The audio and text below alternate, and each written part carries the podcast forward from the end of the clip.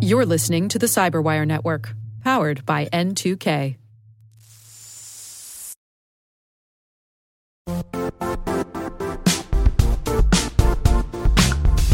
The IT world used to be simpler. You only had to secure and manage environments that you controlled. Then came new technologies and new ways to work. Now, employees, apps, and networks are everywhere. This means poor visibility, security gaps, and added risk. That's why Cloudflare created the first ever connectivity cloud. Visit cloudflare.com to protect your business everywhere you do business.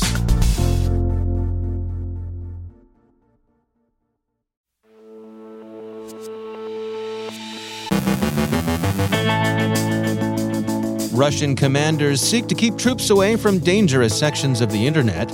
Cyber attacks in Finland may be a shot across Helsinki's bow. CERT UA warns of a phishing campaign. Hacktivists hit Russian organizations. Mixed reviews for U.S. preemptive measures against GRU botnets. Sharkbot infested apps have been ejected from Google Play.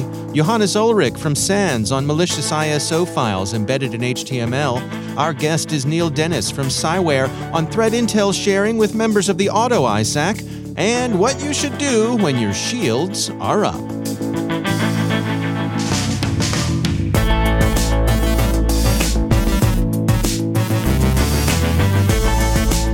The CyberWire studios at Data Tribe, I'm Dave Bittner with your CyberWire summary for Monday, April 11th, 2022.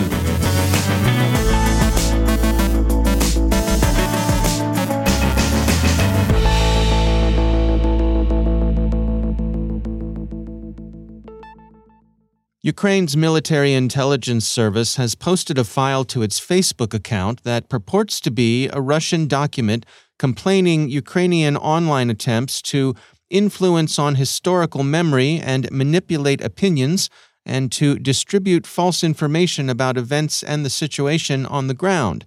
If the document is genuine, and the Telegraph hasn't yet been able to authenticate it, it would also provide more evidence of disaffection and poor morale in the ranks. According to the document, commanders of all ranks and a number of units have faced opposition from personnel expressing dissatisfaction with the conduct of the special military operation in Ukraine. The main source of such information are from the Internet. The troops' Internet use also presents, according to the posted document, an OPSEC challenge that the Russian army intends to address. They say, in light of this, the Ministry of Defense, in conjunction with colleagues at the Center for Information Countermeasures, has decided to create an interagency commission for working with personnel on the Internet, increase control of personnel, and monitoring of changes in their moral psychological conditions. Reuters reports that Duma TV, the streaming service run by Russia's parliament, has been removed from YouTube which cited a violation of YouTube's terms of service as grounds for the expulsion. Google said in an email to Reuters If we find that an account violates our terms of service, we take appropriate action. This frames the expulsion as a matter of compliance with applicable law, including sanctions against Russia. On Friday, as Ukrainian President Zelensky addressed Finland's parliament, Bloomberg reports that websites operated by Finland's foreign and defense ministries were disrupted by a distributed denial of service attack. The attack was over quickly, in about an hour, and while its timing suggests a Russian operation, Security Affairs says that Helsinki did not immediately attribute the attack to Russia. Their Ministry of Defense is investigating. Russia's war against Ukraine has made NATO membership attractive to some neutral European states notably Finland and Sweden, both of whom NATO Secretary General Stoltenberg said last week would be welcome in the alliance. Ukraine's CERT has warned that a phishing campaign by the Armageddon threat group is targeting Ukrainian public authorities. The fishbait used is ironic but compelling a document purporting to report Russian atrocities. The file has the lengthy and bureaucratic sounding title on cases of persecution and murder of procurator's office officials by the Russian military in temporarily occupied areas. Armageddon is also known as Actinium, Gamaredon, and Primitive Bear, and thought to represent a unit of Russia's FSB. The anonymous associated group that styles itself Network Battalion 65 or NB 65 has deployed compromised Conti ransomware code against Russian organizations. Bleeping Computer reports that the group is using the first leaked version of Conti ransomware. The group said in a statement that their expanded ransomware campaign is a direct reprisal for Russian atrocities at Bucha.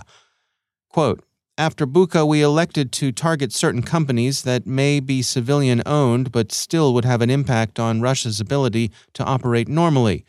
The Russian popular support for Putin's war crimes is overwhelming. From the very beginning, we made it clear we're supporting Ukraine. We will honor our word.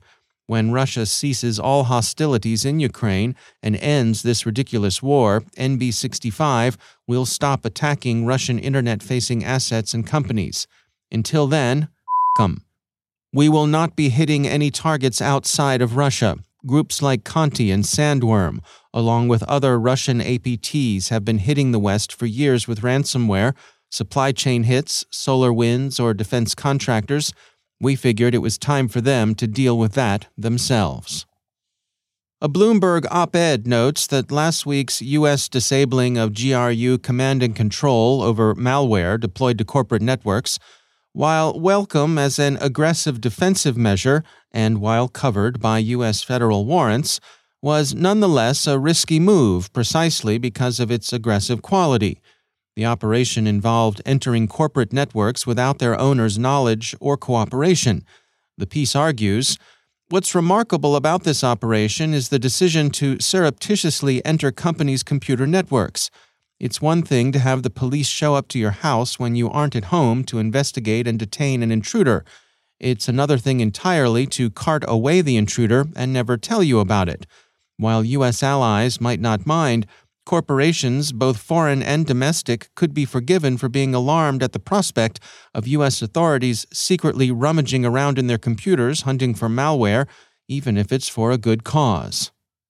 One concern is that such actions could erode the public private cooperation generally seen as essential to effective whole of nation defense against nation state cyber attacks.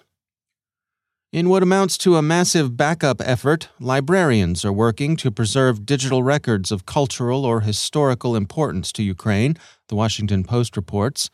Other digital archives are likely to prove important in the event war crime charges are brought against Russian invaders and their commanders.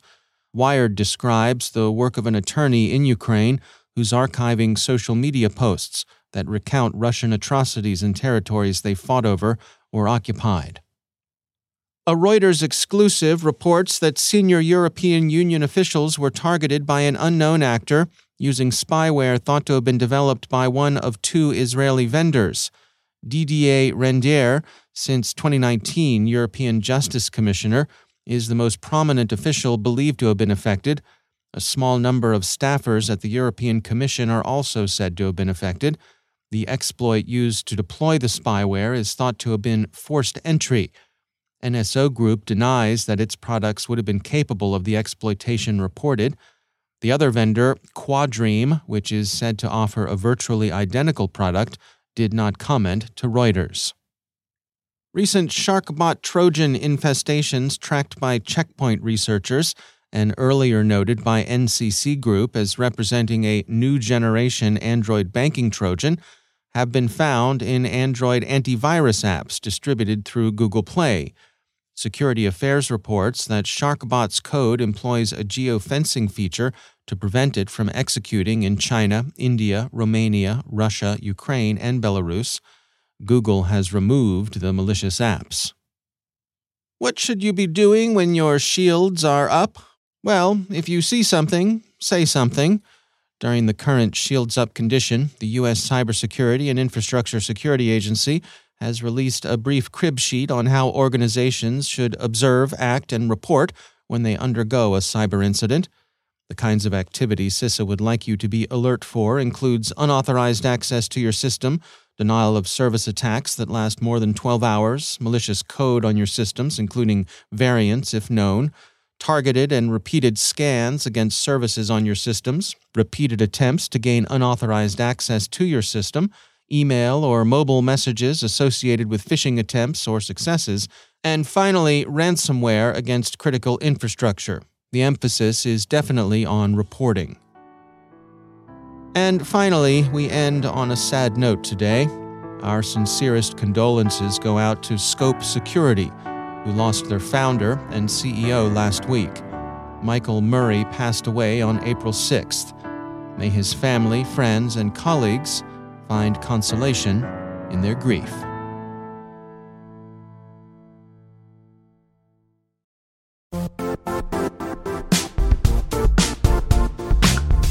And now, a word from our sponsor, Zscaler, the leader in cloud security.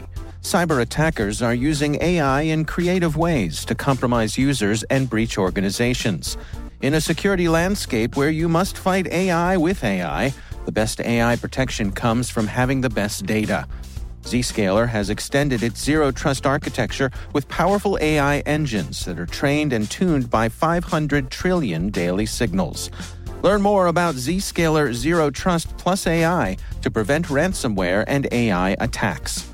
Experience your world secured. Visit zscaler.com slash zerotrustai.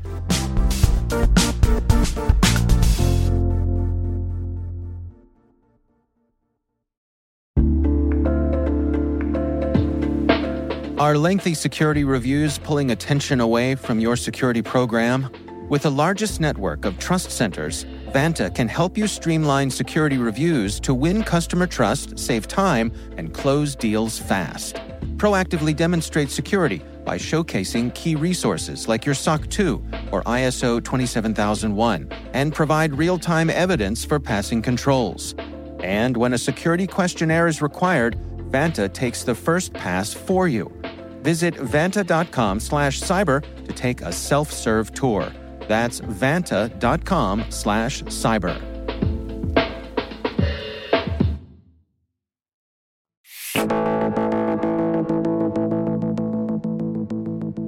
Information sharing and analysis centers, better known as ISACs, are generally considered a success story in the security world, enabling members of industry verticals to collaborate and share relevant information on emerging threats. Neal Dennis is a senior threat intelligence specialist at Cyware, and he and his team have been instrumental in partnering with the Auto ISAC to help share actionable intelligence for the automotive community. ISACs are what are called uh, information sharing and analysis centers.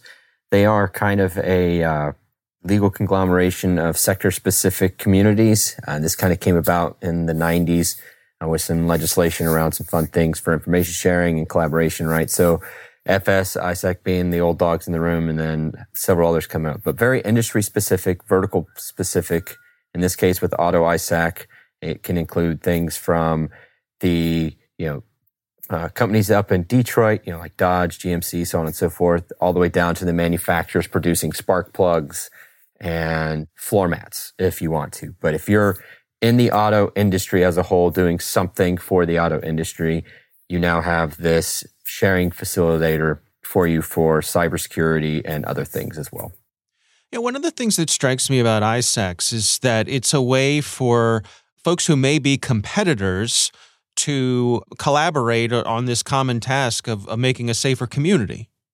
Yes, yeah, I I love this. So I I've worked in an ISAC prior many years back, and I think that was one of the fun things to see just in general. To your point, on paper at the stock market wherever we're at we're competitors obviously. We want to make the best product for whatever it is that we have you know best car best truck best spark plug whatever it may be. But when it comes down to cybersecurity people have really started to understand that this isn't a solo act. This isn't meant to be my company versus your company. People understand that if we're able to stop a threat at company a we're also hopefully able to stop it at b c and d and so this is very much all about community involvement, non-competitive nature, people coming together to make the security environment a much better place, thankfully. Where do you suppose this is going? I mean, it seems to me like uh, ISACs have been established and, and there's general consensus that they're a good thing. What What's the next level here? Where, where do you suspect uh, we're headed? ISACs have already had the opportunities to really share with each other, like the ISAC analyst to analyst, right? So I think the next step is really solidifying that effort. I see this a little bit in some of the communities there that I talk with where the analyst at, you know, Health ISAC, the analyst at Auto ISAC or wherever at Pick an ISAC, they're all starting to come together on a regular basis. They're all starting to show the impact of community from their own side and not just trying to get their members to get involved, right? So I think that's kind of step one. Their own interactions are bearing fruit. They're, they're showing through action, not through words alone, what it means to do this and what it means to get involved in a community, um, community gathering like this. And I think that's where they're going. The other piece of this is to make this more effective.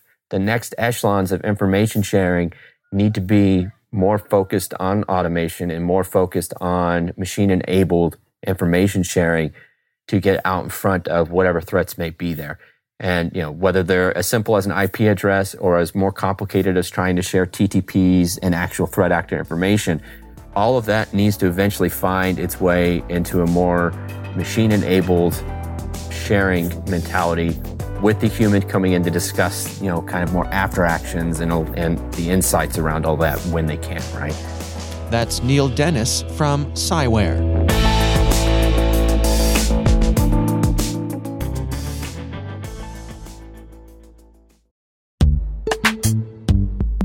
Struggling to secure on prem apps with modern identity? Don't worry, you're not alone. Join industry leaders from Fortune 500 organizations to secure your apps on any cloud with any IDP, regardless of your environment's complexity. Meet Strata's identity orchestration platform, Maverics. Say goodbye to the headaches of app refactoring and legacy tech debt. With identity orchestration, you can modernize legacy apps to use MFA or passwordless authentication in a few weeks, migrate from one IDP to another, and so much more without changing the app. No matter your IAM use case, Strata extends the value of your current identity investments. And the best part? You can try it for free today. Visit strata.io slash cyberwire to share your biggest identity challenge, and they'll hook you up with a complimentary pair of AirPods Pro. Don't miss out. Visit strata.io slash cyberwire. That's strata.io slash cyberwire.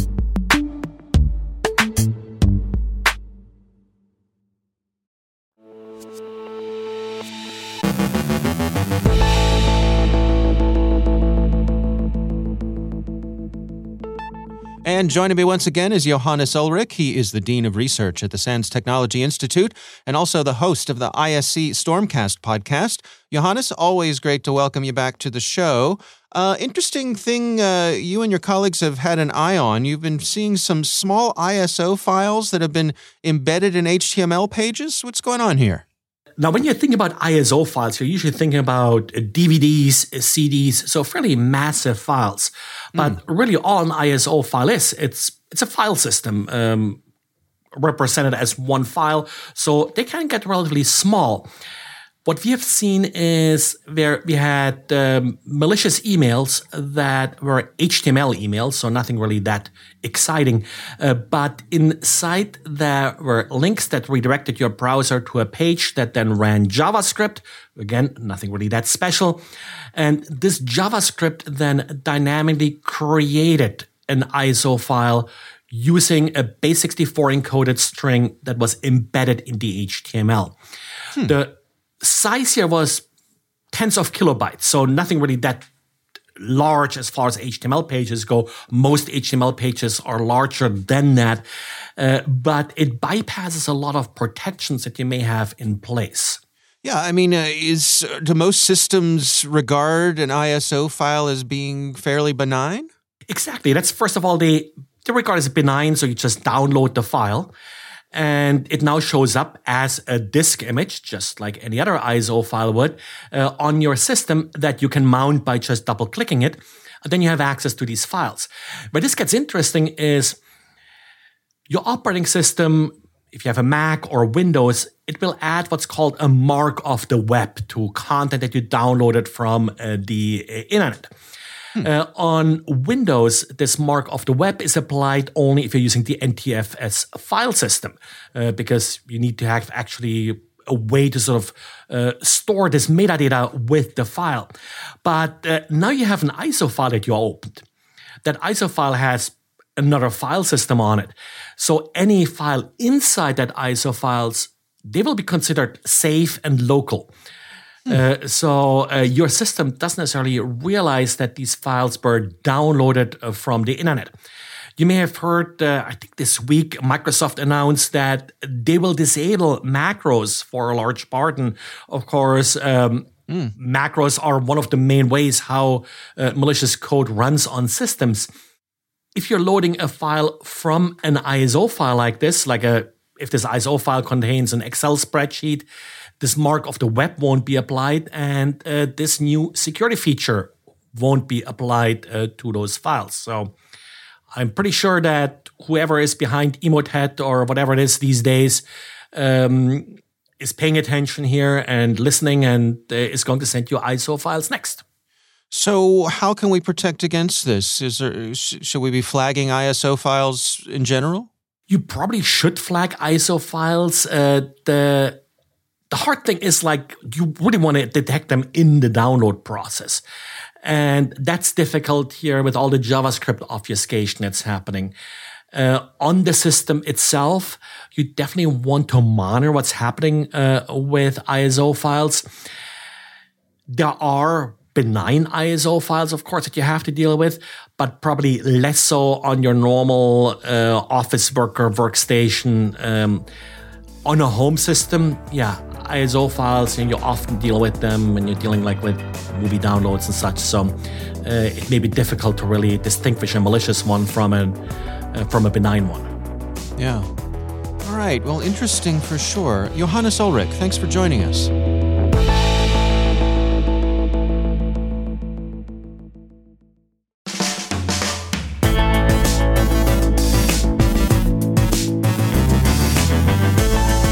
That's the Cyberwire. For links to all of today's stories, check out our daily briefing at thecyberwire.com. Don't forget to check out the Grumpy Old Geeks podcast, where I contribute to a regular segment called Security. Huh? I join Jason and Brian on their show for a lively discussion of the latest security news every week. You can find Grumpy Old Geeks where all the fine podcasts are listed. The Cyberwire podcast is proudly produced in Maryland out of the startup studios of Data Tribe, where they're co building the next generation of cybersecurity teams and technologies. Our amazing Cyberwire team is Liz Irvin, Elliot Peltzman, Trey Hester, Brandon Karpf, Eliana White, Puru Prakash, Justin Sabi, Tim Nodar, Joe Carrigan, Carole Theriault, Ben Yelin, Nick Valecki, Gina Johnson, Bennett Moe, Chris Russell, John Petrick, Jennifer Eiben, Rick Howard, Peter Kilpe, and I'm Dave Bittner. Thanks for listening. We'll see you back here tomorrow.